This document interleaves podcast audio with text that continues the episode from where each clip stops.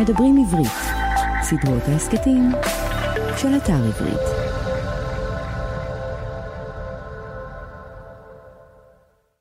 שלום לכולכם, שלום לכולכן, אנחנו הקיפוד והשועל, מדף של ספרים ורעיונות לסקרנים ולסקרניות. שמי שמואל רוזנר, תודה שהצטרפתם אלינו. ב-24 במרץ 1949 דיווח סופר העיתון דבר בתל אביב כך: מר אדי ג'ייקובסון, שותפו לשעבר וידידו האישי של נשיא ארצות הברית מר טרומן, הגיע אמש לביקור למדינת ישראל. הוא בא באווירון של החברה הצרפתית אר טרנספורט בלוויית אשתו. בשדה התעופה בלוד ציפו לו נציגי משרד החוץ וכן שליח מיוחד של ציר ארצות הברית בישראל, מר ג'יימס מקדונלד, שמסר לו את הזמנת הציר לסור לביתו בתל בנימין בדרכו משדה התעופה לתל אביב. מר ג'ייקובסון, כך מדווח סופר העיתון דבר, נראה עייף מהנסיעה שארכה 48 שעות נוספות בגלל מזג האוויר. ברידתו מן המטוס אמר לי, וזה ציטוט, אני מייצג את משפחת ג'ייקובסון בלבד. לא נשלחתי על ידי שום מפלגה וגם לא על ידי ידידי מר טרומן. לא באתי במיוחד אל שום איש, ומטרתי היא לראות את מדינת ישראל. סוף ציטוט. להלן נוסיף, שלא הביא עמו כל מכתב או דרישת שלום מטרומן לנשיא ישראל או לשרי הממשלה. אתי ג'ייקובסון אדי ג'ייקובסון. כבר שנים שיש לי חלום שיקראו על שמו רחוב בישראל, ולפני כמה שנים אפילו חשבתי שזה קורה, כי הייתה איזו כותרת שאמרה שהוועדה למתן שמות רחובות בעיר נתניה, קבעה כי שורת אישים יהודים יונצחו ברחובות חדשים בעיר נתניה, ביניהם ג'ייקובסון. בינתיים, באדיבותו של קובי ברדה, שהוא סמנכ"ל במשרד התיירות וגם השר בלמען הנצחה של כמה אישים אמריקאים פחות מוכרים, התברר לי שרחוב אין, אבל יש גינה. גינה על שם אדי ג'ייקובסון, ממש מול עיריית נתניה. הוא כתב לי שזו חורשה, אבל חורשה גדולה בפריים לוקיישן, בין סלקום לבניין העירייה, מקום ממש מרכזי. זה מקום שבעבר קראו לו גן ציפור. מי היה אדי ג'ייקובסון? ולמה צריך לקרוא על שמו גינה או רחוב בישראל? ולמה דיווח העיתון דבר על ביקורו בישראל בשנת 1949, זמן קצר כל כך לאחר הקמת המדינה? כשהגינה נחנכה, כתב ברדה שזו סגירת מעגל מרגשת. האמת, גם אני התרגשתי לראות שיש גינה על שמו של ג'ייקובסון, ושמחתי שאת מה שאני רק חושב עליו, יש גם מי שממש עושה ומממש. היום נדבר על ישראל ועל אמריקה. נשאל מה עשתה אמריקה למען ישראל ומה פשר הקשר בין שתי המדינות הללו, המעצמה הגדולה והמדינה הקטנה.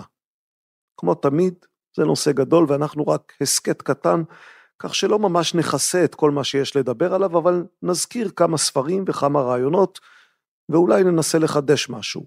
אמריקה וישראל, ישראל ואמריקה, יחסים חשובים לנו, חשובים לנו מאוד, אבל האם הם חשובים גם לצד השני? תכף נדבר על זה, אבל לפני כן כרגיל, תזכורת. באתר הכיפות והשועל תוכלו למצוא את כל מה שצריך למצוא על הכיפות והשועל. יש באתר איורים חדשים, איורים שהכינה עבורנו נעמה בן זימן, זאת תהיה סוג של קריקטורה חודשית של אוהבי הכיפות והשועל. יש באתר גם את כל הספרים שלנו, כולל ספר חדש שיצא החודש, סדרה של צירופי מקרים מוצלחים מאת שון בי קרול. למה אני מתעקש גם על הבי, שון בי קרול? נגלה לכם כבר עכשיו, כי בכיפות והשועל יצאו ספרים גם של שון בי קרול וגם של שון שאיננו בי קרול. שון בי קרול ושון קרול. זה לא כדי לבלבל אתכם, זה משום ששני הספרים, של שני המדענים הללו, טובים בעינינו. אז החודש כאמור שון בי קרול, סדרה של צירופי מקרים מוצלחים, עוד נדבר עליו. באתר תוכלו לעשות גם מנוי לניוזלטר שלנו כדי לקבל חדשות פעם בחודש. תוכלו לעקוב אחרינו בפייסבוק ובטוויטר. נזכיר שסדרת ההסכתים, הקיפוד והשועל, נעשית בשיתוף עברית, אתר התוכן הספרותי הגדול בישראל המציע לקרוא בכל דרך ספרים דיגיטליים, קוליים ומודפסים. זהו, עכשיו נחזור לאמריקה. אמריקה וישראל, מיד אחרי האות.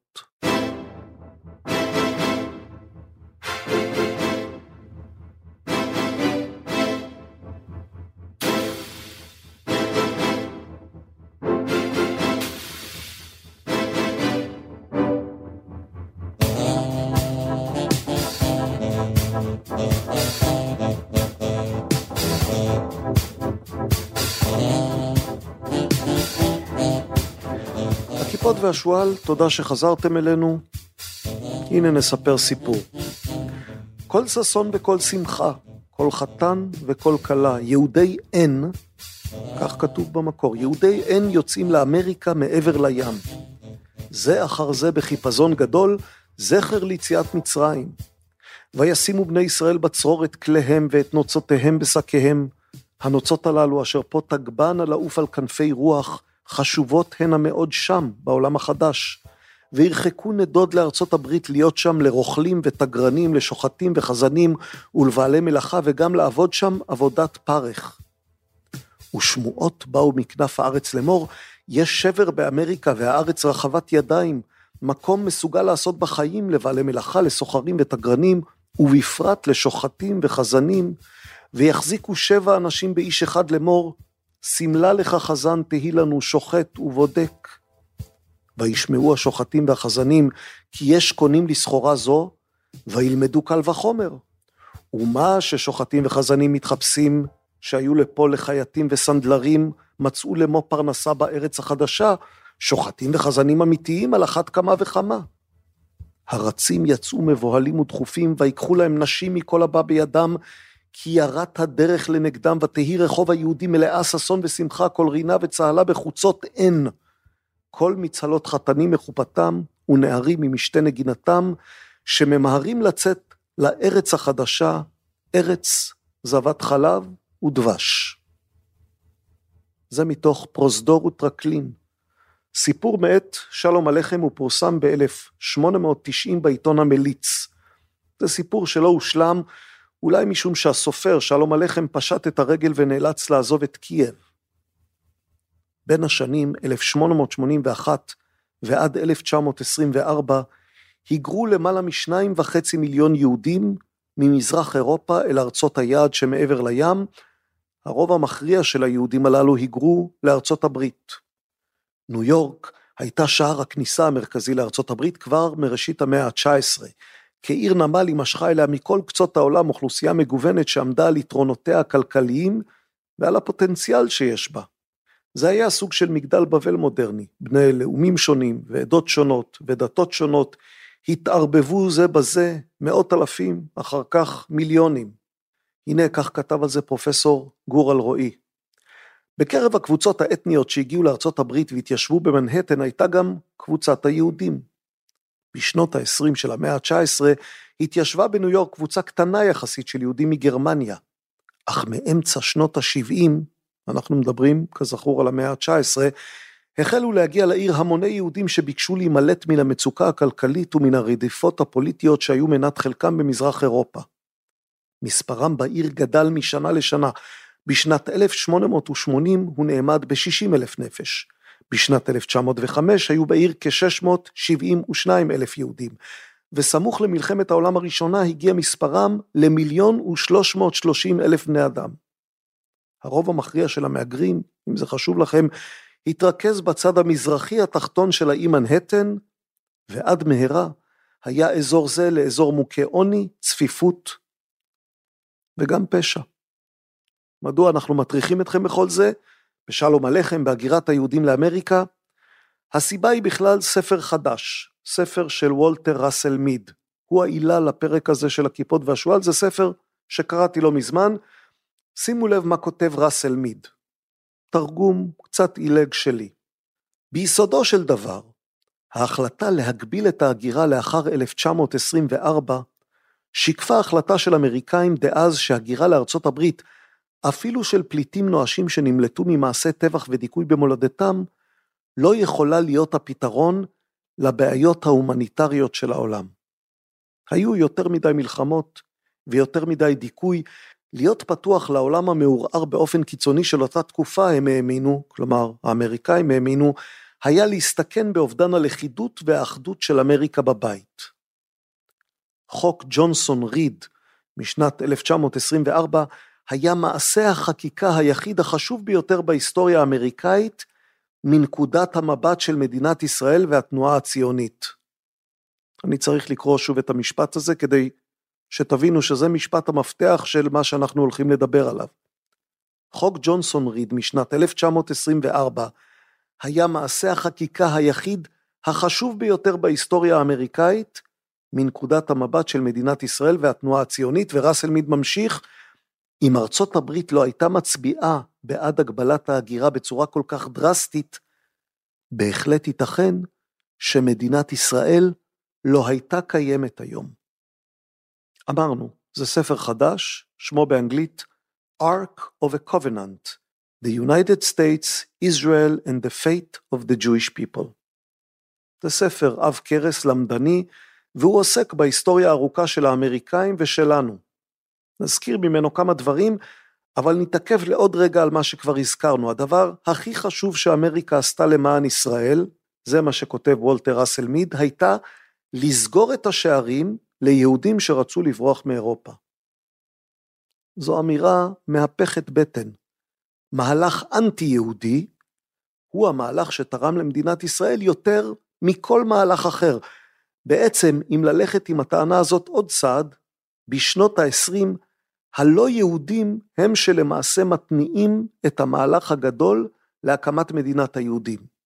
ישנה התרומה הבריטית, הצהרת בלפור, גם היא באותה תקופה, וישנה סגירת השערים האמריקאית ב-1924, זו התרומה שלהם להקמת מדינת ישראל.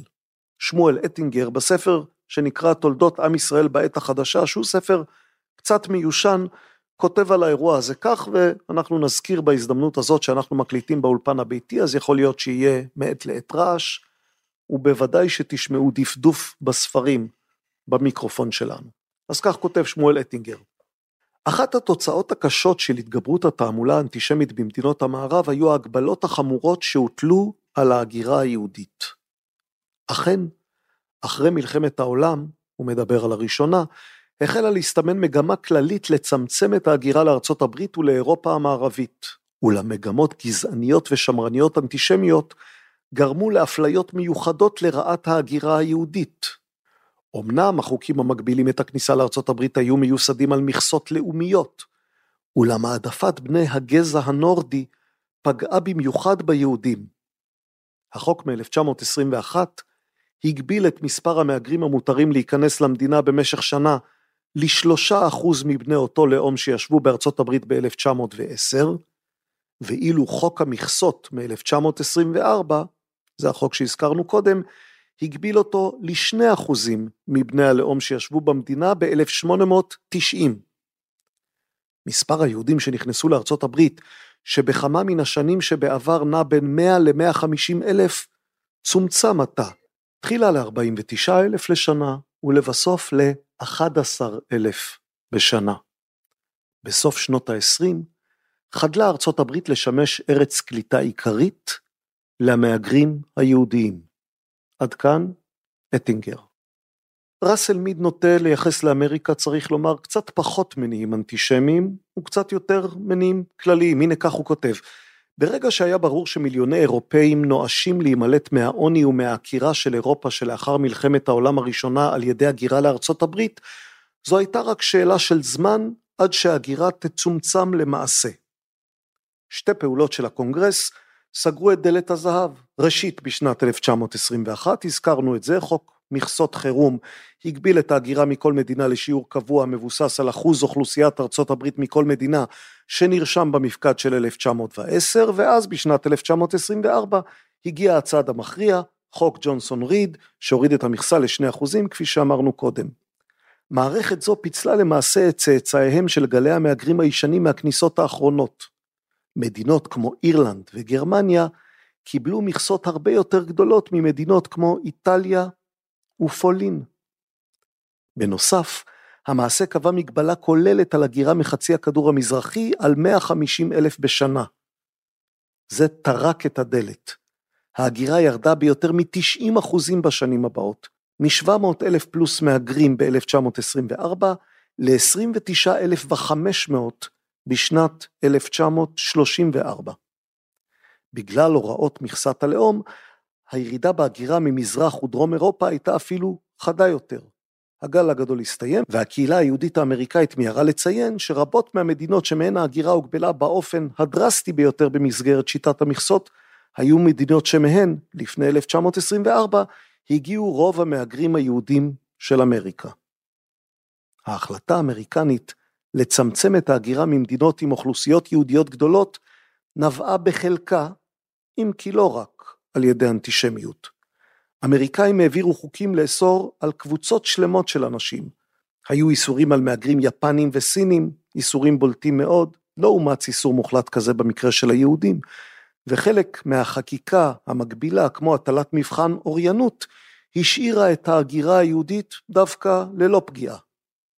עם זאת, זה שוב וולטר ראסל מיד, אין ספק שנוכחותם של מספר לא מבוטל של יהודים בין גלי המהגרים האירופים, סייעה לחיזוק הסנטימנט נגד המהגרים בארצות הברית.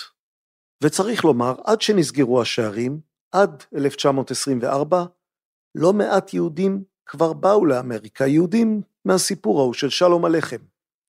ההיסטוריון פול ג'ונסון רואה בהגירתם סיפור מפתח. נקרא קצת מתוך הספר שלו, היסטוריה של היהודים, כיצד שינו את העולם, הגאונות והיצירתיות של עם קטן, ספר שיצא לא מזמן בהוצאת סלע מאיר ובתמיכת קרן תקווה.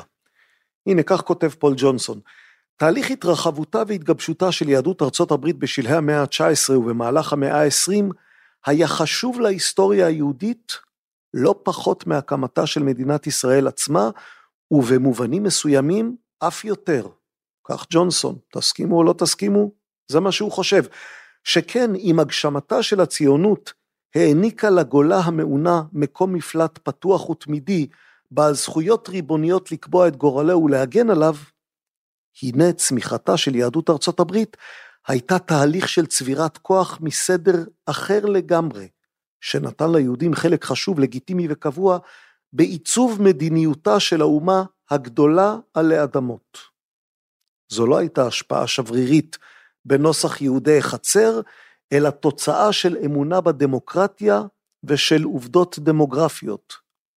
בשלהי שנות ה-70, עכשיו הוא מדבר על שנות ה-70 של המאה ה-20, האוכלוסייה היהודית בארצות הברית מנתה 5 מיליון 780 אלף בני אדם. הם היוו רק 2.7 אחוזים מסך אוכלוסיית המדינה, אך התרכזו באופן לא פרופורציונלי באזורים עירוניים, במיוחד בערים גדולות שידוע כי השפעתן התרבותית, החברתית, הכלכלית והפוליטית גדולה יותר מזו של העיירות הקטנות והאזורים הכפריים. עם זאת, אנחנו מדלגים קצת בג'ונסון, לא כדאי להפריז בהשפעתם הפוליטית הישירה של המצביעים היהודים, בכל רמת השכלה. מאז 1932 הצביעו היהודים באופן גורף לדמוקרטים, לעיתים בשיעורים של 85-90 אחוזים. לא הייתה כל ראיה ברורה לכך שההשפעה היהודית על הנשיאים הדמוקרטיים או על מדיניותם אכן הכריעה בהתאם לכוחה. למעשה, במהלך שנות ה-60 וה-70 נדמה היה כאילו נאמנותו המתמשכת של המצביע היהודי למפלגה הדמוקרטית מבוסס יותר ויותר על מניעים רגשיים היסטוריים מאשר על אחדות אינטרסים. גם בשנות ה-80, להפתעתם המסוימת של הסוקרים, המשיכו היהודים להצביע לדמוקרטים, אם כי הרוב ירד לאזור 60 האחוזים. בבחירות של 1984 הם היו הקבוצה הדתית היחידה, פרט לאתאיסטים, שהעניקה למועמד הדמוקרטי את תמיכת הרוב, וגם הקבוצה האתנית היחידה, למעט השחורים, שעשתה זאת. דפוס ההצבעה של היהודים לא נבע מסיבות כלכליות משותפות או מענייני חוץ, כאן הוא מתכוון כמובן לישראל, אלא מתוך שרידי אהדתם לעניים ולחלשים. ברבע האחרון של המאה ה-20, רעיון הלובי היהודי בפוליטיקה האמריקאית הפך במידה מסוימת למיתוס. מה שקרה באמת במערכת היחסים בין האזרחים היהודים לבין אמריקה בכלל, היה דבר שונה למדי וחשוב הרבה יותר. הפיכתו של המיעוט היהודי למרכיב יסוד בחברה האמריקנית. עד כאן פול ג'ונסון. היהודים והשפעתם. על זה הוא מדבר, הנה, זה המקום המתאים לחזור למי שפתחנו בו, לחזור לאדי ג'ייקובסון, לא לגינה, לאיש. הסיפור על ג'ייקובסון נמצא בהרבה גרסאות. אולי נתחיל בזו של מייקל אורן, מתוך עוצמה, אמונה ודמיון, בתרגומו של יוסי מילו. אנחנו בתקופת הכהונה של הנשיא טרומן, נשיא שעולה לשלטון בסוף מלחמת העולם השנייה. הנה אורן. בעיני רוב האמריקנים אחרי המלחמה, רבבות היהודים הנמקים במחנות העקורים ברחבי אירופה המשוחררת היו דימוי מטריד הרבה יותר מעמי המזרח התיכון הנאבקים בשלטון הקולוניאלי, או החיילים הסובייטים הנעים דרומה אל מצר בוספורוס. ניצולי זוועות השואה לא רצו לחזור אל בתיהם הקודמים, מבחינת רובם לא היו הבתים האלה קיימים עוד, ורובם המכריע ביקש לעזוב את אירופה כליל. אסונם של הפליטים קנה לו אחיזה גוברת והולכת בדעת הקהל בארצות הברית והטריד מאוד את הנשיא. ממשלת ארצות הברית, זה ציטוט, אינה יכולה לעמוד מן הצד בשעה שקורבנות טירופו של היטלר אינם מורשים לבנות להם חיים חדשים, אמר טרומן בליבו. היהודים זקוקים למקום כלשהו ללכת אליו. אבל לאן? היעד המתבקש, לאור חוסר נכונותן של כמעט כל המדינות מחוץ לאירופה לקלוט את הפליטים, היה ארץ ישראל. אבל הספר הלבן של 1939 עדיין היה תקף, ושום מנהיג בריטי, אפילו צ'רצ'יל הפרו-ציוני לכאורה, לא רצה להסתכן בביטולו, מעשה שיעורר עליו את זעמם של מיליוני מוסלמים. אוניות מלחמה בריטיות, אתם מכירים את הסיפור הזה, עצרו אפוא את ספינות ההגנה העמוסות בניצולי שואה המבקשים להגיע לארץ ושילחו אותן לשוב לאירופה, או כלאו את נושאיהן בבתי כלא חשופים וארעיים בקפריסין.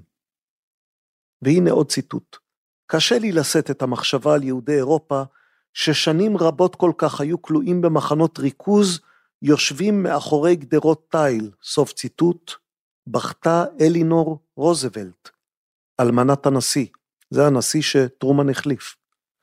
אבל מחלקת המדינה, שאפשר לקרוא לה גם משרד החוץ, לא הייתה שותפה למצוקתה. אדרבה, שם חשבו שאם יציף המערב את ארץ ישראל ביהודים, יערער את היציבות במזרח התיכון כולו, ויביא לידי עליית השפעתה של ברית המועצות באזור ולאובדן אספקת נפט שאין לה תחליף. מראות הפליטים הסובלים ותרחישי הזעם המוסלמי העמידו לפני טרומן את הדילמה המזרח תיכונית המוכרת והידועה בין שימור האינטרסים ובין קיום האידיאלים. מה שסיבך את המצב עוד יותר היה דעתו החצויה של טרומן עצמו על היהודים והציונות. בדומה לווילסון, אנחנו מתייחסים לוודרו ווילסון, הנשיא של מלחמת העולם הראשונה, ולרוזוולט, זה הנשיא של מלחמת העולם השנייה, בדומה לשני אלה, מנה גם טרומן יהודים עם טובי מכריו. בייחוד, ידידו מימי השירות בצבא ושותפו בימים שהיה חייט, אדי ג'ייקובסון.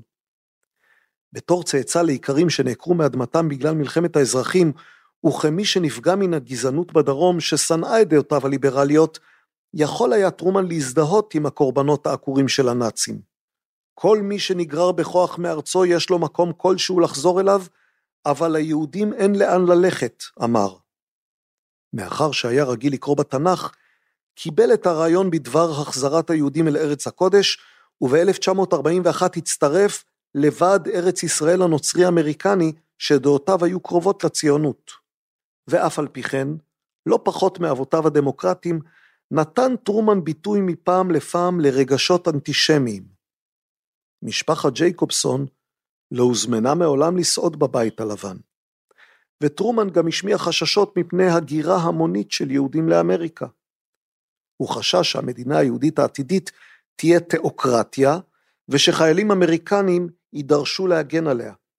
וכשהצביעו 77 סנטורים בעד הקהילה היהודית ב-1944 לא היה טרומן אחד מהם. אהדתי נתונה לעם היהודי, הסביר, אבל אני לא רוצה לעשות מהומות ולטלטל את הסירה, סוף ציטוט. טרומן העדיף אפוא לעשות את העולם כולו למקום בטוח ליהודים ולא ליישב אותם בארץ ישראל דווקא, אבל הנשיא ה-33 ראה בעצמו בראש ובראשונה פוליטיקאי, ורק לאחר מכן מדינאי. הוא לא יכול היה להתעלם מקריאות הקונגרס להקים מדינה יהודית, ומן המברקים הפרו-ציוניים שהבית הלבן הוצף בהם עם תום המלחמה עם יפן. נדלג קצת. מנהיגים ערבים נתנו גם הם פומבי לדעותיהם ופתחו לשכת מידע בוושינגטון, ואיבן סעוד אף פרסם את ההבטחות שהבטיח לו רוזוולט. אבל כל זה לא שינה את דעתו של טרומן. אני חייב תשובה למאות אלפים שרוצים בהצלחת הציונות, אמר, אין לי מאות אלפי ערבים בין הבוחרים שלי. כדי לספק את הדרישה הזאת, ביקש טרומן מארל הריסון, דיקן בית הספר למשפטים באוניברסיטת פנסילבניה, לבדוק את מצב הפליטים. הריסון היה פקיד הגירה לשעבר ולא היו לו קשרים עם הציונות, והכל ציפו ממנו להגיש דוח תמציתי וצונן. אבל הריסון לא היה מוכן למראות המסויטים שקידמו את פניו באירופה ביולי 1945. זה ציטוט. נדמה שאנחנו מטפלים ביהודים כמו הנאצים, כך כתב. חוץ מזה שאנחנו לא משמידים אותם. כל כמה שהיה גברתן וקשוח, נגע לליבו מראה יהודים חסרי קול, שבורים ורצוצים מן הבחינה הגופנית והנפשית, מציצים מבעד לגדרות התיל, וחיילים אמריקנים, אמריקנים שומרים עליהם. הנה עוד ציטוט. אתה מתחיל לתהות שמא הגרמנים שרואים את כל זה אינם מסיקים שאנחנו, כלומר אנחנו האמריקנים, סולחים לנאצים על מדיניותם. סוף ציטוט. הערות מן הסוג הזה ערערו את שלוות נפשו של טרומן, אבל מסקנותיו של הריסון השפיעו עליו השפעה עמוקה עוד יותר. הפליטים אינם רוצים לשוב לארצותיהם, אישר הריסון, ורובם אף אינם מבקשים שיורשה להם להיכנס לארצות הברית. כל רצונם הוא שתינתן להם הזכות להגר לארץ ישראל. במידה רבה מניעה אותם אהבה לארץ ומסירות לרעיון הציוני, זה ציטוט מהריסון, והם מרגישים שרק בארץ ישראל יקבלו אותם ברצון, ושם ימצאו שלווה ושקט והזדמנות לחיות ולעבוד. עד כאן כמה קטעים מתוך מייקל אורן, עוצמה, אמונה ודמיון, ואפשר להבין מהם שלטרומן לא היה קל במיוחד לעצב את המדיניות שלו ביחס לארץ ישראל.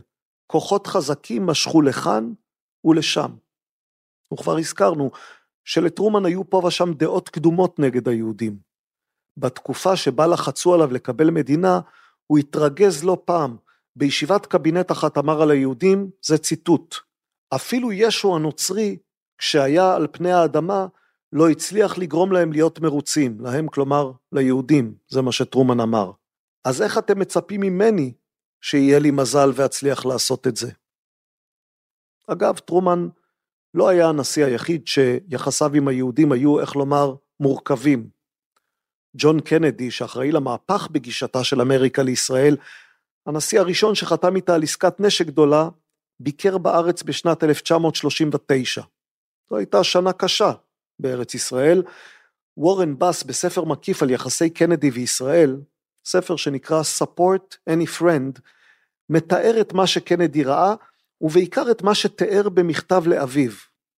צריך להזכיר אולי שאביו של קנדי, ג'וזף קנדי, לא היה אוהב יהודים גדול. אולי, אולי נזכיר משהו על ג'וזף קנדי לפני שנעבור לבן שלו, ג'ון קנדי, ולפני שנחזור לטרומן. זה יהיה סיבוב ארוך, אבל כדאי לעשות אותו. אז הנה מתוך הפטריארך, The Patriarch, זה ספר של דיוויד נאסאו על ג'וזף פי קנדי, אביו של ג'ון קנדי, נשיא ארצות הברית.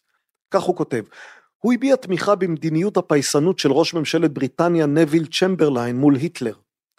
הוא התחבר לחוגים שמרניים קיצוניים שלא הסתירו את אהדתם לגרמניה ולמנהיגה, וכשהחלו לדבר על מלחמה המאיימת לפרוץ, לא הסתיר את דעתו כי בריטניה חייבת להימנע מכל נתיב פעולה העלול להוביל למלחמה. הוא האמין שבריטניה חלשה, ושאינה מסוגלת להתייצב מול צבא גרמניה הנאצית, וגם האמין שאפשר לעשות עסקים עם היטלר, שהוא מנהיג רציונלי ומעשי, ורוב תביעותיו צודקות. קורבנותיו, כלומר קורבנותיו של היטלר, הצ'כים, הפולנים ובעיקר היהודים, לא עניינו את ג'ו פטריק קנדי. המחיר אינו יקר והתמורה כדאית. כך תימנע מלחמה ולא יפלו חללים בריטים ובעיקר אמריקאים. התעלמותו של ג'ו קנדי ממצוקת היהודים, אנחנו ממשיכים לקרוא מתוך הספר של נאסאו. התעלמותו לא הייתה מקרית כמובן, הוא היה אנטישמי מן הסוג הישן וכל מכריו ידעו זאת. גם בניו ידעו זאת, והם זכו למנה גדושה של אנטישמיות פרימיטיבית סביב שולחן המשפחה. ידעו זאת גם הנשיא רוזוולט ואנשיו. אמרנו, אנטישמיות פרימיטיבית מסורתית, והתכוונו לקתולי המסור התולה את כל צרות העולם בחטאיו של היהודי, החל בצליבתו של ישו, וכלה בניסיון הנואל להצר את דרכו של אדולף היטלר. ג'ו קנדי מצא את היהודים הרעים והתככנים בכל מקום. היהודים שולטים בהוליווד ומסיתים אותה לדרך רעה, היהודים שולטים בוול סטריט ואחראים למשבריה ונפילותיה, והיהודים סובבים את הנשיא רוזוולט בכחש ומוליכים אותו בנתיבים הפוגעים באינטרסים האמריקניים. עד כאן על אביו של הנשיא ג'ון קנדי. עכשיו על הבן. נעשה את זה יחסית קצר כי אנחנו בעצם בעיקוף מהסיפור המרכזי שלנו, אבל ג'ון קנדי כאמור היה איש מפתח בשינוי היחסים בין ישראל לבין ארצות הברית, כפי שמתעד הספר של וורן באס, Support Any Friend. אבל כאן אנחנו מדברים על קנדי הצעיר, והוא בא לארץ ישראל ב-1939 והוא כותב לאביו מכתב. אתה, הוא כותב לו, בלי ספק, אם אני מכיר את היהודים, מבין את הסיפור כולו, סוף ציטוט. כך הוא רומז. מה הסיפור כולו? הסיפור כולו הוא הסיפור הבא.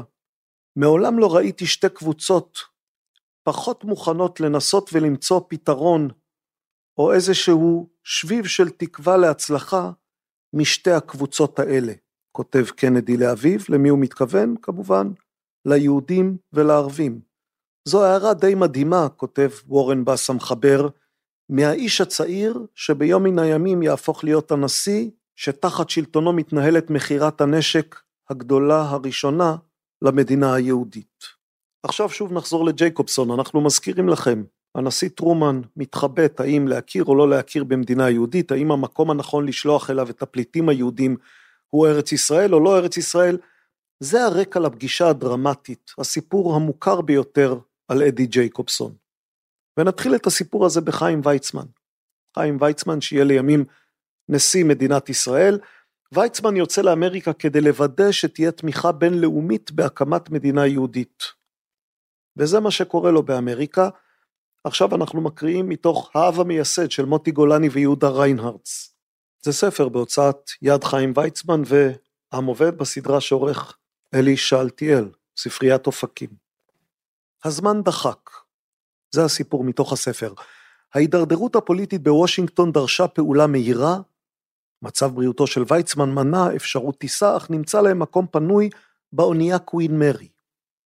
הפלגת החורף הייתה מתישה, הם עגנו בניו יורק ב-4 בפברואר בעיצומה של סופת שלגים. כצפוי, יום לאחר שהגיעו, לקה ויצמן בהצטננות שריתקה אותו למיטתו פחות או יותר עד מאי 1948. שרוי בחוליו, היה ליבו בפאתי מזרח, בארץ, המקום האחד שרצה להיות בו באותם ימים. הוא חי בחורף 1948 בניו יורק, מדחיית נסיעה אחת לבאה, אף שבריאותו הרעועה, כמו אמרה לו, אל תיסע. הצטננותו הייתה קשה ופגעה במידה מסוימת בליבי, גילה לברגמן. כפי שאתה יכול לתאר לעצמך, היא, הוא מדבר על רעייתו ורה, מודאגת מאוד. כלל לא ברור אם מצבו הגופני היה סיבה או תוצאה של ההחלטה לא לצאת ארצה. ויצמן נשאר אפוא בניו יורק, וקיים שם בחדרו בוולדורף אסטוריה, לעתים כשהוא במיטתו, את פגישותיו המדיניות. לאחר ההצלחה ההיסטורית באו"ם בסוף נובמבר, היו בוושינגטון ובניו יורק שאמרו על היהודים כי הם מפעילים לחץ מיותר. הלשונות הטובות כיוונו בדרך כלל אל ויצמן. ברור שאין זה נכון, טען, אך תמיד מאשימים אותנו בכך, קבל מי שאומנותו הייתה הפעלת לחץ אישי רצוף. מחלתו, לכל הפחות, שיוותה לו מראית עין של מי שאינו מתרוצץ יתר על המידה. נדלג קצת ונגיע לעניין העיקרי. ויצמן למד עד מהרה שמחלקת המדינה של מרשל מובילה את הממשל להתנגדות פעילה להחלטת החלוקה שהתקבלה בנובמבר האחרון. היה דחוף לו אם כן להגיע אל הנשיא. טרומן סירב לראותו. גם אותו. כמו מול אישים בולטים בבריטניה בשעתם, דווקא הכריזמה שאליה נחשף טרומן בנובמבר שעבר, היא שעמדה לוויצמן לרועץ מול נשיא שהיה נתון במאבק מול מחלקת המדינה ודעת הקהל שלו ערב בחירות, ובוודאי לא רצה להיראות כמי שנכנע ללחציו של המנהיג הציוני הידוע. הרבה נכתב, כותבים גולני וריינהרץ, על אודות הדרך יוצאת הדופן, שבה הצליח בסופו של דבר ויצמן להיכנס אל טרומן. אבל את הסיפור הזה לא נקרא מהספר שלהם, כדי להגיע לסיפור הזה נדלג, נדלג לפגישה, לתיאור המפורט והיפה ביותר שלה שנמצא בספר של דיוויד מקאלה על טרומן, ביוגרפיה של טרומן. נדמה לי שדיברנו כבר על מקאלה באחד הפרקים הקודמים של ההסכת שלנו, הוא ביוגרף נפלא שהלך לעולמו לא מזמן, הספר שלו על טרומן הוא באמת ספר נהדר, אבל מעולם לא תורגם לעברית. לכן אני אתרגם אותו קצת בעילגות תוך כדי קריאה. כך הוא כותב: חיים ויצמן נעשה חולה מהמתח של האירועים. כל ניסיון לייצר קשר עם טרומן נכשל. ואז, מאוחר בלילה של 20 בפברואר, כאשר ויצמן שכב בחדרו בוולדורף אסטוריה, נשיא הארגון בני ברית פרנק גולדמן הרים את הטלפון והתקשר לאדי ג'ייקובסון בקנזס סיטי, מוציא את ג'ייקובסון ממיטתו כדי לשאול אם יהיה מוכן לעזור. במכתב דחוף לטרומן, ג'ייקובסון התחנן אליו לראות את חיים ויצמן מוקדם ככל האפשר, אך בתגובה במכתב מקי ווסט שהתאריך עליו הוא 27 בפברואר, טרומן השיב שאין שום דבר חדש שוויצמן יכול להגיד לו. המצב, כך כתב לו טרומן, היה, ציטוט, בלתי ניתן לפתרון. סוף ציטוט. ג'ייקובסון סירב לקבל את התבוסה, ברגע שטרומן חזר לוושינגטון, גם ג'ייקובסון הגיע אליה מקנזס סיטי.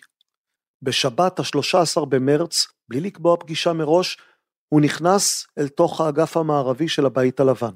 מחוץ למשרדו של טרומן, מאט קונלי, אחד העוזרים של הנשיא, הזהיר אותו שבשום נסיבות אסור לו להזכיר את בעיית פלסטין. ג'ייקובסון נכנס למשרד של טרומן, לחץ את ידו של ידידו הוותיק, ושמח לראות שהוא נראה היטב.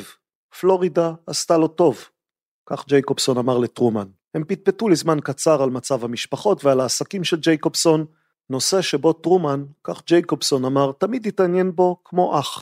הם היו לבד, והאגף המערבי של הבית הלבן היה פחות או יותר ריק. זו הייתה שבת. הדממה בחדר הייתה מורגשת יותר מכרגיל. ג'ייקובסון העלה את שאלת פלסטין. טרומן, פתאום מתוח ובפנים חמורות, הגיב בצורה קשה, פתאומית, הוא לא היה כמו שהוא בדרך כלל, כך ג'ייקובסון חשב. ציטוט: בכל השנים של החברות שלנו הוא מעולם לא דיבר אליי כך, או אפילו לא בדרך שקרובה לזה.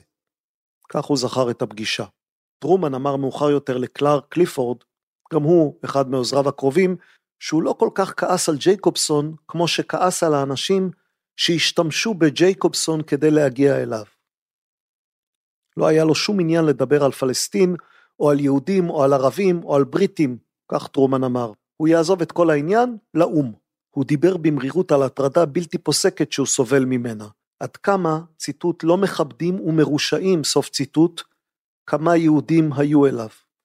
ג'ייקובסון חשב לפתע, בצער, ש, וזה ציטוט, החבר הקרוב שלי, נשיא ארצות הברית, היה באותו רגע הכי קרוב לאנטישמי שאדם יכול להיות. סוף ציטוט. הוא ניסה להתווכח בחזרה. אני קצת מופתע, הוא אמר לימים, שהיה לי בכלל את האומץ. אבל את טרומן זה לא הזיז וג'ייקובסון הרגיש שהוא נכשל. על השולחן, מימין, ליד הקיר, היה אחד מהחפצים שהנשיא טרומן הכי אהב. פסל ברונזה קטן של אנדרו ג'קסון על גב סוס. מודל מוקטן של פסל של צ'ארלס קק שטרומן עצמו הזמין לבית המשפט בג'קסון קאונטי בקנזס סיטי. ג'ייקובסון הבחין במודל הזה גם בביקורים אחרים, אבל עכשיו הצביע עליו ומצא את עצמו נושא נאום נלהב. והנה אנחנו מצטטים את הנאום הזה של ג'ייקובסון, הוא כאמור עומד בבית הלבן מול טרומן הכועס ואומר לו כך: הארי, כל חייך היה לך גיבור. הוא התכוון כמובן לאנדרו ג'קסון, הנשיא מאמצע המאה ה-19. גם לי יש גיבור. אדם שמעולם לא פגשתי, אבל שאני חושב הוא היהודי הגדול ביותר שחי אי פעם. אני מדבר על חיים ויצמן. הוא אדם חולה מאוד. בריאותו כמעט שבורה, אבל הוא נסע אלפי מיילים רק כדי לפגוש אותך וכדי להתחנן על גורלם של בני העם שלי. עכשיו אתה מסרב לראות אותו רק בגלל שנעלבת ממה שאמרו כמה מנהיגים יהודים אמריקאים. אפילו שאתה יודע שוויצמן עצמו אין לו שום דבר עם הדברים האלה, עם העלבונות האלה, ושהוא יהיה האדם האחרון שיסכים איתם. זה לא נשמע אתה, הארי. אני חשבתי שאתה יכול לספוג דברים כאלה בלי להתרגש יותר מדי. אבא אבן כתב מאוחר יותר שההשוואה הזאת בין ויצמן לבין אנדרו ג'קסון הייתה מופרכת באופן שקשה לדמיין. אבל זה עבד. טרומן החל להקיש באצבעותיו על השולחן. הוא הסתובב סביב בכיסאו, לכיסא כמובן היו גלגלים, ובגבו לג'ייקובסון ישב כשהוא מביט החוצה מהחלון ולתוך הגן. למה שנדמה היה לג'ייקובסון כמו מאות שנים, אף אחד מהם לא אמר דבר. ואז, מסתובב לאחור ומביט לג'ייקובסון בעיניים, טרומן אמר את מה שג'ייקובסון תיאר לימים כמילים היפות ביותר ששמע מימיו. הנה הציטוט: ניצחת, בן זונה קרח, אני אראה אותו. סוף ציטוט. זהו, לכן לג'ייקובסון מגיע רחוב, או מגיעה לו גינה, זאת תרומתו הדרמטית של ג'ייקובסון. טרומן פגש את ויצמן והבטיח שלא ייסוג מהתמיכה בהקמת בית לאומי ליהודים בארץ ישראל, כך אמר, וכך גם עשה. הסיפור הזה על ג'ייקובסון הוא הרבה פעמים הקדמה לסיפור על הלובי היהודי שכבר הזכרנו אותו. למה אמריקה תומכת בישראל כל השנים? זה בגלל היהודים, כך מספרת האגדה המוכרת. לפעמים בגאוות יהודים לא מוסתרת, לפעמים בכעס אנטישמי גובר. הלובי היהודי וישראל בכלל, אלה מופיעים בלא מעט אגדות מעניינות על הקריירה הפוליטית של הרבה אישים באמריקה. קחו לדוגמה את ג'ו ביידן, הנשיא שמכהן כעת, ואת מה שקרה לו ממש ערב הבחירות הראשונות שלו לסנאט, כלומר בשנות ה-70 של המאה הקודמת. זה מתוך The Bidens, סיפורם של הביידנים, ספר שכתב בן שרקינגר. ביום חמישי שלפני הבחירות, אנחנו מדברים כאמור על הבחירות לסנאט של הנשיא, אז הוא לא היה נשיא, אז הוא רצה להיות סנאטור, ג'ו ביידן.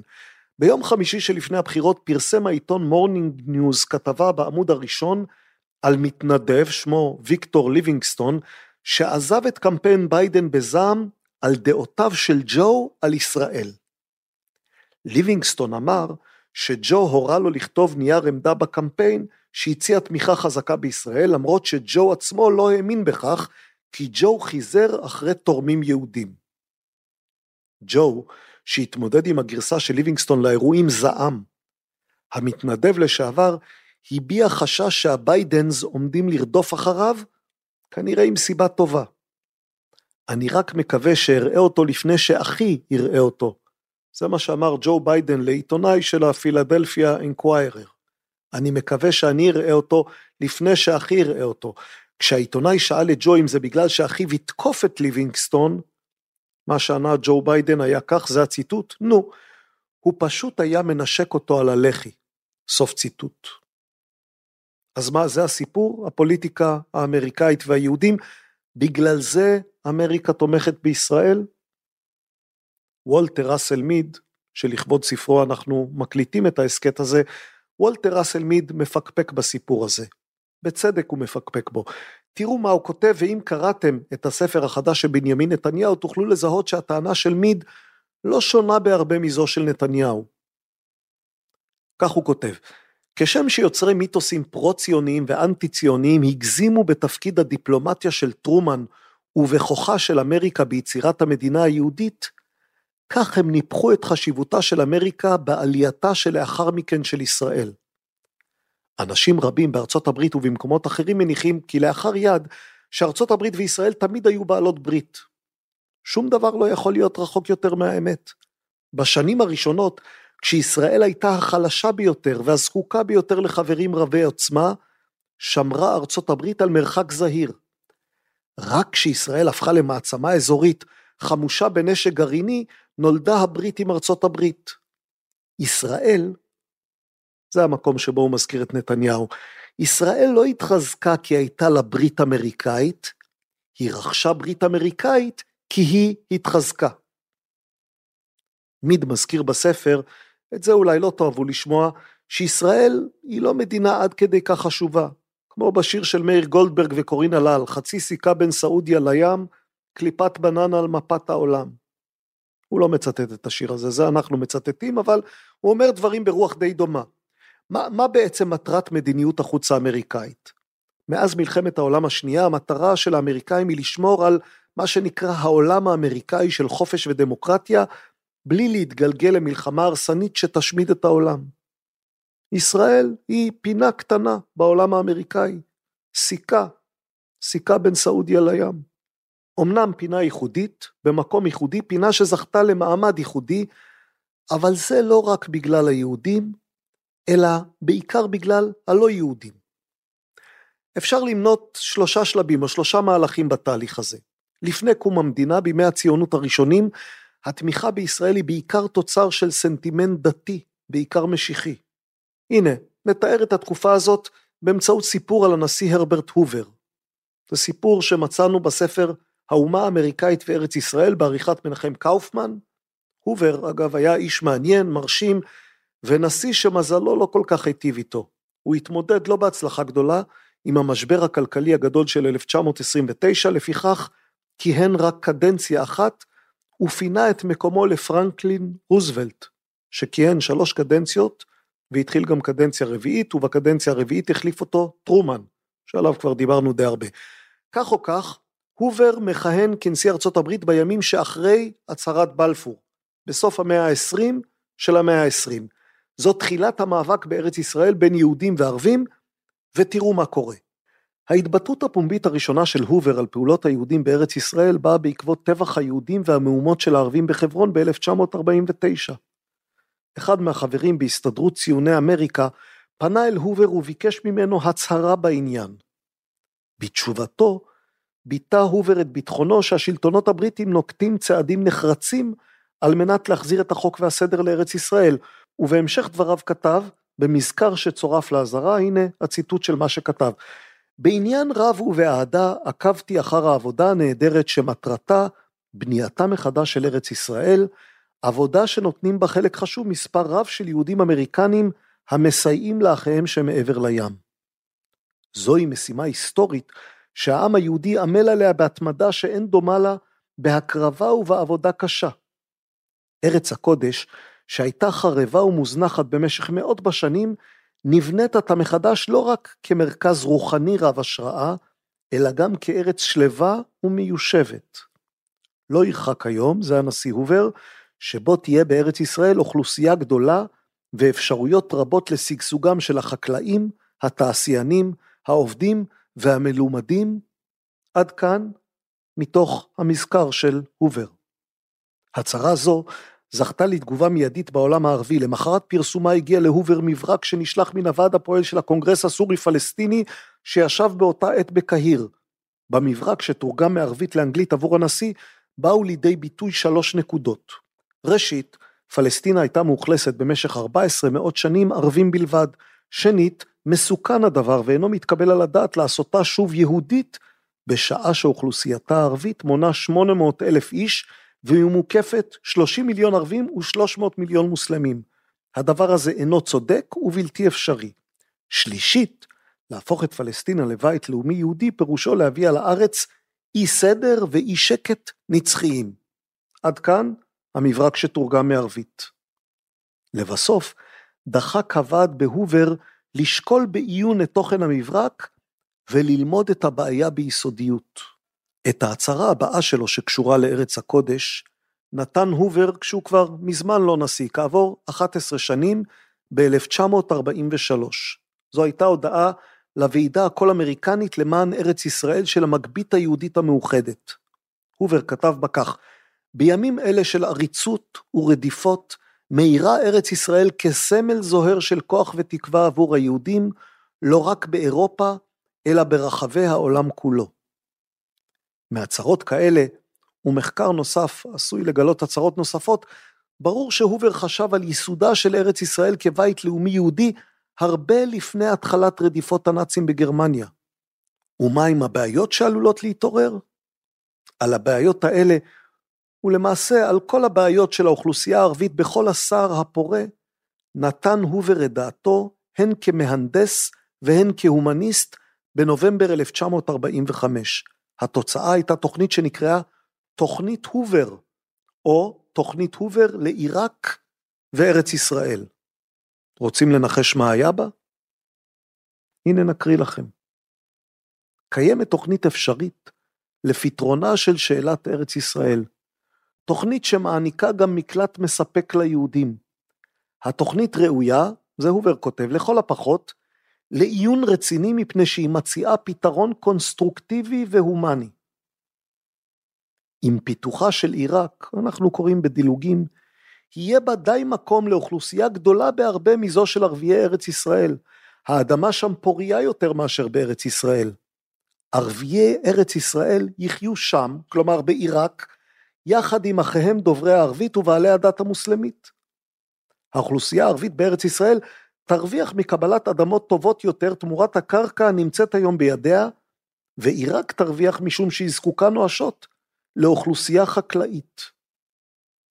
מיליוני אנשים, זה הובר כותב, נשיא אמריקני לשעבר, מיליוני אנשים מועברים היום ממקום למקום. אם יוכשרו האדמות בעיראק ויסופקו בתים באופן הראוי, תהיה תנועת ההגירה הזאת מודל היסטורי, יהיה זה פתרון הנדסי במקום סכסוך דמים. יודע אני שהתוכנית מציבה אתגר הן למדיניות של המעצמות הגדולות והן לצדדים המעורבים בסכסוך. אולם למרות זאת אני מגיש אותה מתוך אמונה שהיא מציעה שיטה נבונה ומכובדת ליישוב הסכסוך. תגובותיהם של הציונים, העיראקים והנוצרים לתוכנית הזאת לא איחרו לבוא, נדמה לי שאתם יכולים לנחש איך הם הגיבו. כך שאנחנו מדלגים בחזרה מימי טרום המדינה לימי המדינה, ישראל של תחילת ימיה, סמל של השמאל, סמל סוציאליסטי. זה מבטיח לתמיכה מסוימת של המפלגה הדמוקרטית בארצות הברית, אבל הדבר הזה משתנה עם השנים. עם השנים ישראל נעשית לסמל של הימין הנוצרי. מיד טוען בספרו טענה מרחיקת לכת. הוא טוען שהימין הנוצרי לא רק תומך בישראל, הוא טוען שהימין הנוצרי הוקם למעשה כאשר ישראל יסוד הכרחי בגיבוש הזהות שלו. הימין הנוצרי תומך בישראל, כך הוא כותב, כי ישראל בנתה את הימין הנוצרי האמריקאי. אחרי השואה ואחרי פצצת האטום על הירושימה, האנושות איבדה אימון בקדמה. היא גם איבדה אמון ביכולת של המין האנושי למשטר את עצמו. הקמת המדינה היהודית, שוב, זו הטענה של מיד, החזירה לימין הנוצרי אמונה בקדמה על בסיס אמוני. הנה, אפשר עוד לקדם מטרות גם בעולם האפוקליפטי שלנו. בתרגום לאקטואליה אפשר לראות את המהלך הזה בכהונה של דונלד טראמפ. מה הייתה ישראל עבור דונלד טראמפ? בין השאר היא הייתה דרך לבנות אמון עם ה base שלו. ישראל, ישראל וגם בית המשפט העליון היו הדרך של טראמפ לומר לבוחרים אוונגליסטים, אני אמנם לא בדיוק כמוכם, יש מרחק גדול בין מה שדונלד טראמפ עושה לבין מה שעושים אוונגליסטים. אני אמנם לא בדיוק כמוכם, אבל אני אקיים עבורכם את מה שאף נשיא אחר לא קיים. מה למשל? למשל העברת השגרירות האמריקאית לירושלים. להרבה ישראלים, בוודאי להרבה יהודים, לא נוח עם התמיכה האוונגליסטית בישראל. בספר שהוצאתי לפני יותר מעשר שנים, כתבתי על העניין הזה, יש פרק שלם בספר שנוגע במשולש המורכב אוונגליסטים יהודים ישראל. הנה קטע קצר ממנו, סיפור מייצג, הספר נקרא שטטל בייגל בייסבול, יכול להיות שכבר ציטטתי ממנו קצת בעבר. המטיף הנוצרי פונדמנטליסטי ג'רי פולוול מת בעיתוי לא נוח. שגרירות ישראל חיפשה מישהו שייסע להלוויה, אך התברר שיהיה קושי לנסוע ולחזור בזמן לחג השבועות. עניין טכני מעיק שנדרש לו פתרון. פולוול היה דמות שנויה במחלוקת שבארכיון שלו מקוטלגות לא מעט התבטאויות שגרמו ליהודים להתכווץ במבוכה או לקפוץ אגרוף בכעס. אך בישראל יזכרו אותו כנראה כידיד, ידיד עם כמה חסרונות. מישהו היה צריך להזכיר גם בלוויה את רחשי הכרת התודה של ישראל. השגריר בוושינגטון באותה עת, סלי מרידור, פנה אפוא בבקשה לרב יחיאל אקשטיין, נשיא הקרן לידידות בין יהודים לנוצרים, אימפריה של קשרי תרבות ופילנטרופיה עם העולם הנוצרי אוונגליסטי. אקשטיין הסכים, בשמחה כפי שאמר. ישנם אלה שנשארו ספקנים ביחס לפולוול, אבל הוא הצליח לשכנע רבים בתמיכתו ובאהבתו הנמשכת לישראל ולעם היהודי. קריאת ההודעות ששלחו ארגונים יהודים אמריקאים בעקבות ההודעה על מותו של פולוול, לימדה שאקשטיין כנראה צדק. הנה מה שכתב הרב אריק יופה מהתנועה הרפורמית על המנהיג המת, ציטוט: הערצתי את ההבנה של המטיף פולוול שלמרות המחלוקות, ישנם גם איים של הסכמות בינינו. קודם כל, מחויבותנו העמוקה לביטחונה ולשגשוגה של מדינת ישראל. שנה לפני מותו של פולוול, בא יופה לאוניברסיטת ליברטי שבלינצ'בורג, וירג'יניה, שבראשה עמד המטיף הנוצרי. הם הופיעו על במה אחת, המנהיג היהודי הליברלי והמטיף הנוצרי בעל הלשון המתגלגלת שאמר אחרי פיגועי 11 בספטמבר, כי בין האשמים במעשה הרצח הוא מונה גם את תומכי ההפלות, הפמיניסטיות, ההומואים, הלסביות, כל אלה שניסו לחלן את אמריקה. סוף ציטוט של פולוול. כשיופה דיבר, וכשנשמעו פה ושם קריאות בוז מצד הקהל, אלפי סטודנטים נוצרים שמרנים, פולוול היסה אותם. אף אחד מעולם לא קרא לי בוז בבית כנסת כשאמרתי דברים מנוגדים למה שהקהל חושב, אמר לתלמידיו. אבל לא יהיה זה מדויק לומר שהיהודים לא גינו מעולם את פולוול, הם גינו ועוד איך. בעיקר בשנת 1999, אחרי שאמר לקהל גדול במדינת טנסי, כי ה Antichrist, שזה התגלמות הרוע בנצרות, אויבו של המשיח, ה Antichrist מן הסתם חי בינינו היום, וכי, זה ציטוט שלו, כמובן הוא יהיה יהודי, סוף ציטוט. התגובות היו קשות. הקונגרס היהודי האמריקני הזהיר כי לדבריו אלה של פולוול תהיה השפעה שלילית על יחסי נוצרים ויהודים, והליגה נגד השמצה כינתה אותם אנטישמיים, חד וחלק. הרב ליאון קלניקי, שהיה אחראי מטעם הליגה על הדיאלוג עם קבוצות נוצריות, כינה את ההתבטאות הזאת אכזבה גדולה. נכון, פולוול תומך בישראל, אך, וזה ציטוט, אני חושש שכאשר יגלה שהיהודים לא מתנצרים, הוא יהפוך לביקורתי גם כלפי ישראל. סוף ציטוט, כך הזהיר הרב. זה באמת לא כל כך פשוט. כדי להבין את התמיכה הדתית של אמריקאים בישראל צריך להתעמק בתיאולוגיה נוצרית.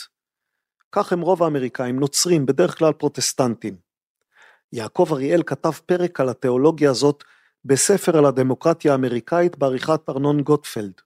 רוצים לשמוע משהו על האמונה הנוצרית ואיך היא קשורה אלינו?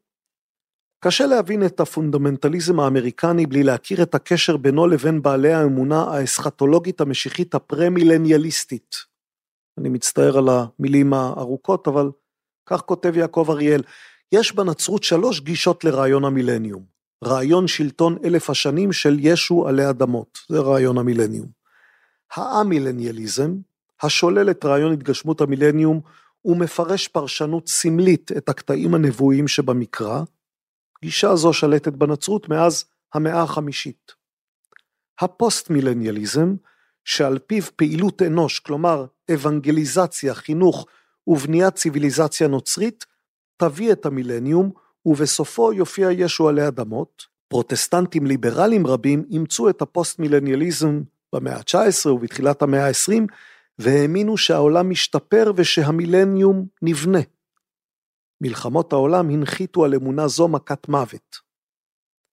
הפרמילניאליזם, המאמין בהופעתו הקרובה של ישו, ובשלטונו עלי אדמות במשך אלף שנים. זו הדרך השלישית, הגישה השלישית לרעיון המילניום. האמונה הפרמילניאליסטית מתבססת על קטעים מן המקרא, במיוחד מספר דניאל, ועל חזון יוחנן שבברית החדשה. במאה החמישית נעשתה הנצרות לאה מילנרית בעיקרה, כלומר חדלה מהאמונה בשיבתו הקרובה של ישו, והחלה לפרש קטעים בעלי אופי אסכטולוגי בתנ"ך ובברית החדשה על דרך המשל והסמליות. אך חוגים ותנועות שהחזיקו, המשיכו להחזיק באמונה הזאת, המשיכו לצוץ בנצרות במהלך ימי הביניים, גם בעת הרפורמציה במאות ה-16 וה-17, נתפסו קבוצות פרוטסטנטיות אחדות לאמונות משיחיות. בעשורים הראשונים של המאה ה-19 התעוררה בבריטניה תסיסה משיחית חדשה. המהפכה הצרפתית ומלחמות נפוליאון בסוף המאה ה-18 ובתחילת המאה ה-19 עוררו רושם עז וסייעו ביצירת התחושה כי העידן הנוכחי מסתיים, ומלכות האל עלי אדמות קרבה ובאה. בחוגים האוונגליקניים באנגליה רבו המאמינים בהופעתו הקרובה של ישו. האמונה המשיחית הפרמילניאליסטית, שהפונדמנטליסטים האמריקנים מחזיקים בה, עוצבה בבריטניה של שנות ה-20 וה-30 של המאה ה-19. זה בעצם משפט המפתח במה מאמינים האוונגליסטים באמריקה, במה שהוצב בבריטניה בשנות ה-20 וה-30 של המאה ה-19. לאמונה משיחית זו קוראים, הנה שוב מילה מאוד ארוכה, דיספנסיישונליזם. השם נובע מהתפיסה שההיסטוריה מחולקת לתקופות או לעידנים, ובכל אחד מהם לאלוהים יש תוכנית אחרת לבני האדם ואפשר למצוא אותה במקרא. על פי אמונה אסכטולוגית זו, העידן האחרון הוא המילניום. אנחנו חיים בעידן שלפני האחרון. לפי האמונה הזאת, הדיספנסנציונליסטית, תתרחש, כן, צריך לומר את המילה הזאת בלי להיתקע, תתרחש הופעת ישו עלי אדמות בשני שלבים. בשלב הראשון ייסחפו מכדור הארץ מי שעברו חוויה דתית פנימית והכירו בישו בתור מושיעם האישי, כלומר בני הכנסייה הנוצרית האמיתית. לאחר מכן הם ייפגשו עם ישו באוויר וישעו עמושם שבע שנים. בתקופה זו ידעו הנותרים על פני כדור הארץ סבל וייסורים, המכונים הסבל הגדול, זה יהיה עידן של מלחמות, של מגפות, של רעשי אדמה ושל פורענויות נוספות. רוב תושבי כדור הארץ ייספו. רבים מבני העם היהודי, שימו לב, ישובו לארץ ישראל בחוסר אמונה, כלומר, בלי שיכירו בישו כמושיעם. בארץ ישראל, הנה המפתח, תקום מדינה יהודית, ייבנה בית המקדש ותחודש הקרבת הקורבנות. יקום שליט יהודי, אנטי קרייסט, שיטען שהוא האל ויסגדו לו כמו לאל. כמה פלישות התרחשו לארץ ישראל, בין השאר פלישות של ממלכה צפונית, ראש, שהייתה מזוהה בפרשנות עם רוסיה. ישו יופיע בתום שבע שנים, ימגר את המתחזה לאל, אנטי קרייסט, בקרב ארמגדון, זה מגידו, ואז יחל המילניום. על פי התפיסה הפרמילניאליסטית, המילניום הוא תקופת שלטון הצדק של ישו עלי אדמות. ישו יהיה שליט העולם ומושבו בירושלים. האנושות בתקופת המילניום תמשיך להיות מאורגנת בעמים, וכל עם ישב על אדמתו, היהודים, כלומר אנחנו, יפעילו את מנהל שלטונו של ישו, ועליהם תהיה מוטלת גם המשימה לעסוק באבנגליזציה, חינוך מחדש של האנושות. זהו, נעצור כאן. זה לא נגמר כאן, יש לאמונה הזאת המשכים, אבל נדמה לי שסיפרנו מספיק. מהתיאור הזה ברור למה כמה יהודים וגם כמה ישראלים לא במיוחד אוהבים את התמיכה האוונגליסטית בישראל.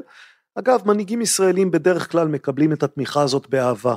הם מעדיפים את התמיכה עכשיו על מה שיקרה או לא יקרה כאשר, אם וכאשר, ישו יחזור ויבוא עידן המילניום. מה? שנתחיל לסכם? כבר עבר לא מעט זמן. אולי נתחיל לסכם, ואולי נתחיל לסכם עם פרופסור אבי בן צבי, מתוך מטרומן עד אובמה. זה ספר שמתאר בשיטתיות את המטוטלת האמריקאית ביחסים עם ישראל, מטוטלת שיש שני כוחות שדוחפים אותה. אחד רגשי אידיאולוגי, אחד מעשי אסטרטגי. למה שאני אתאר את זה? הנה, בן צבי מתאר. זה בהוצאת ידיעות ספרים.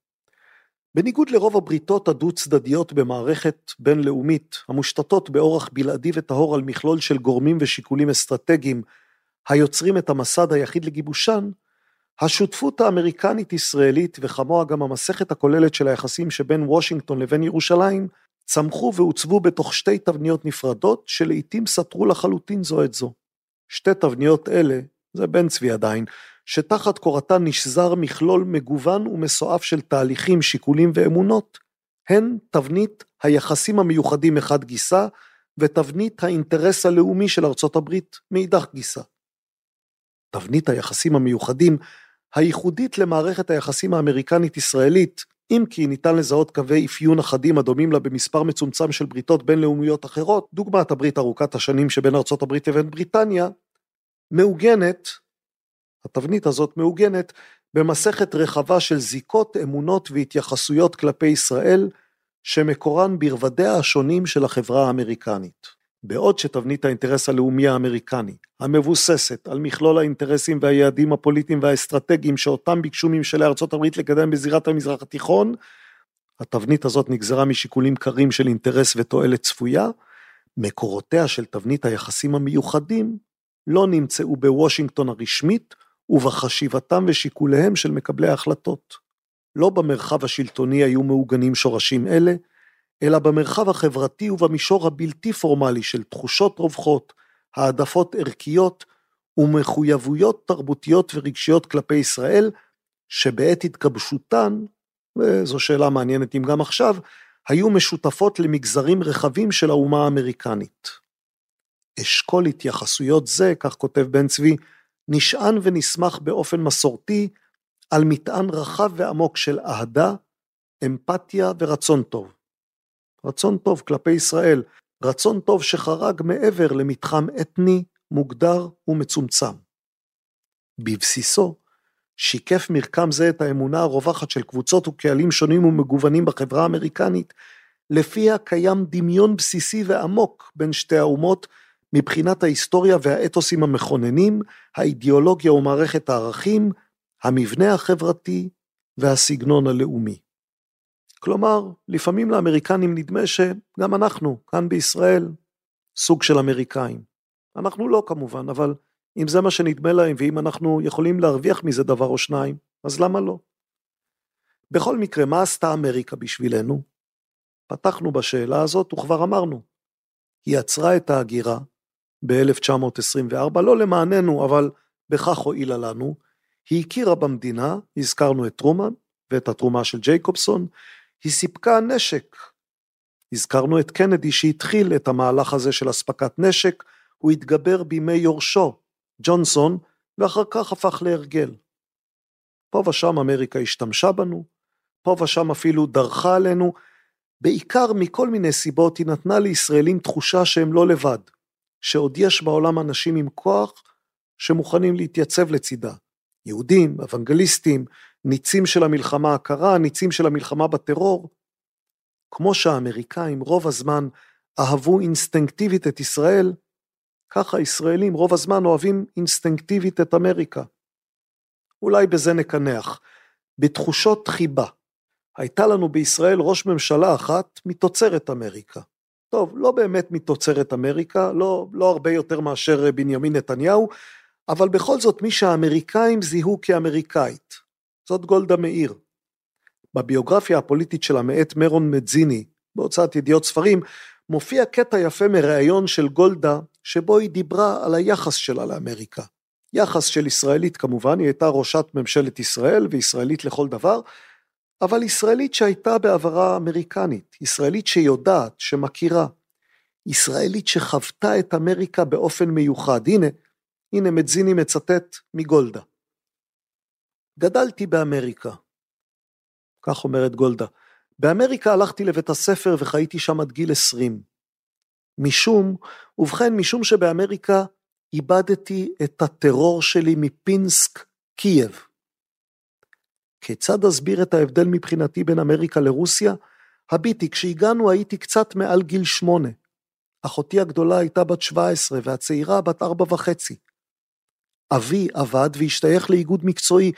הוא היה גאה באיגודו וחודשיים לאחר מכן ביום העבודה הוא אמר לאמי, היום יש תהלוכה. אם תבואו לפינה של רחוב מסוים, תראו אותי צועד עם האיגוד. אמי לקחה אותנו, ובעת שעמדנו וציפינו לתהלוכה, הופיעו שוטרים רכובים לפלס דרך לצועדים. את מבינה? אבל אחותי הקטנה בת הארבע וחצי טרם ידעה זאת, ומשראתה את השוטרים הרכובים החלה לרעוד ולבכות. הקוזקים, הקוזקים. נאלצנו לקחתה מבלי לתת לאבי את הסיפוק שראינו אותו צועד עם איגודו. היא נשארה במיטה ימים בחום גבוה ומלמלה, הקוזקים, הקוזקים, ובכן, תראי. אמריקה שידעתי, היא מקום שאיש רכוב על סוס מאבטח מצעד פועלים.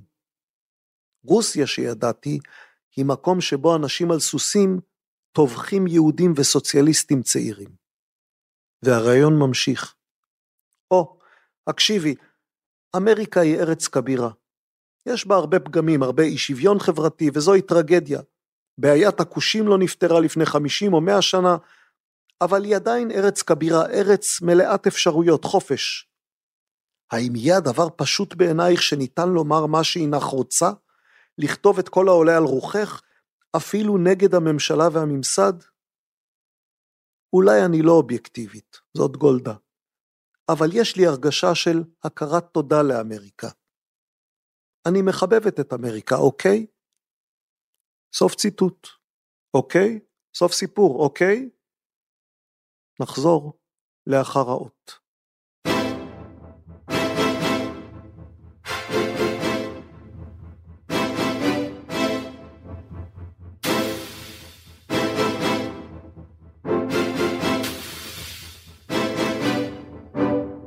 שלום, אנחנו הכיפות והשועל, תודה שאתם עדיין איתנו, בהנחה שאתם עדיין איתנו. הכיפות והשועל, מדף של ספרים ורעיונות לסקרנים ולסקרניות. יש לנו אתר אינטרנט, נדמה לי שהזכרנו את זה בתחילת, בתחילת ההסכת, די מזמן. האתר שלנו kipshu.com, k-i-p-s-h-u.com, באתר תוכלו למצוא את כל מה שאתם רוצים. תוכלו למצוא את הקריקטורות החדשות שלנו, תוכלו למצוא מאמרים שאנחנו כותבים מעת לעת, תוכלו למצוא בו את כל ההסכתים שהקלטנו. תוכלו לראות בו כמובן גם את כל הספרים שהוצאנו. את השניים האחרונים נזכיר גם כאן. עשרה קיסרים, זה ספר על רומא של ברי סטראוס, ושנית לא תיפול. שנית לא תיפול הוא ספר על ישראל בעידן הגרעיני במזרח התיכון. ספר חשוב מאוד לכל מי שרוצה להבין בפני מה ישראל עלולה לעמוד אם וכאשר, כנראה כאשר, יהיה גרעין גם במזרח התיכון. אנחנו כאן פעם בשבועיים, כאן כלומר עם ההסכת הזה, פעם בשבועיים. לפעמים אנחנו כאן סולו כמו היום, לפעמים יש לנו אורח או אורחת. אפרופו אורחת, האורחת האחרונה שלנו, פרופסור מאיה בר הלל, שמעה את דברי ההקדמה שלי לשיחה איתה, והרגישה שנעשה בהם עוול שכדאי אם אפשר לתקן, ובטח שאפשר לתקן. בהקדמה לשיחה שלי עם מאיה בר הלל, ואני ממליץ לכם מאוד להאזין לשיחה הזאת, אפשר למצוא אותה כאמור באתר שלנו, kipshu.com. בהקדמה לשיחה עם מאיה בר הלל הזכרתי מחקר שעוסק בהטיית האמצע במבחני רב ברירה. אה, עזבו, תלכו לשם לשמוע על מה מדובר. אמנם בר הלל חתומה על מאמר בנושא הזה, אבל כפי שהיא כתבה לי, המאמר הזה הוא בעיקר פרי עבודת הדוקטורט של יגאל עטלי, בהנחייתה. הקרדיט, כך היא כתבה לי, מגיע בראש ובראשונה ליגאל. זה לא בסדר שלא נתתי לו קרדיט. אז הנה הקרדיט, יגאל עטלי, זו העבודה שלו. אנחנו מקליטים קצת לפני הבחירות, וכשיעברו נתפנה להכין גם את הפרק הבא, שאולי יבוא קצת באיחור בגלל הבחירות, אבל זה לא יהיה איחור גדול. בינתיים, אם לא עשיתם את זה, המאגר שלנו כבר לא כל כך קטן. ויש למה להאזין. אתם יכולים להאזין לי, מדבר על כל מיני דברים שתוכלו למצוא באתר kipshu.com. אתם יכולים להאזין גם לאחד או לאחת מן האורחים והאורחות שלנו. לשמוע את מיכה גודמן, לשמוע את עמית סגל מדבר אבל לא על פוליטיקה, לשמוע את הסופרת נועה ידלין, את פרופסור אניטה שפירא, את יובל נוח הררי, ועוד ועוד. סדרת ההסכתים הכיפות והשועל נעשית בשיתוף עברית, אתר התוכן הספרותי הגדול בישראל, המציע לקרוא בכל דרך ספרים דיגיטליים, קוליים ומודפסים. ואנחנו חייבים תודה לצוף וייסבוך מעברית, שעוזרת לנו מאוד בהכנת הפודקאסט הזה. קחו את הבחירות בפרופורציה, מן הסתם כשאתם מאזינים הבחירות כבר עברו, אז קחו את התוצאות בפרופורציה, קחו את החיים בפרופורציה, את הסתיו והחורף, את שגרת ימי החול, שיהיה יום טוב, שבוע טוב, חודש טוב, להשתמש.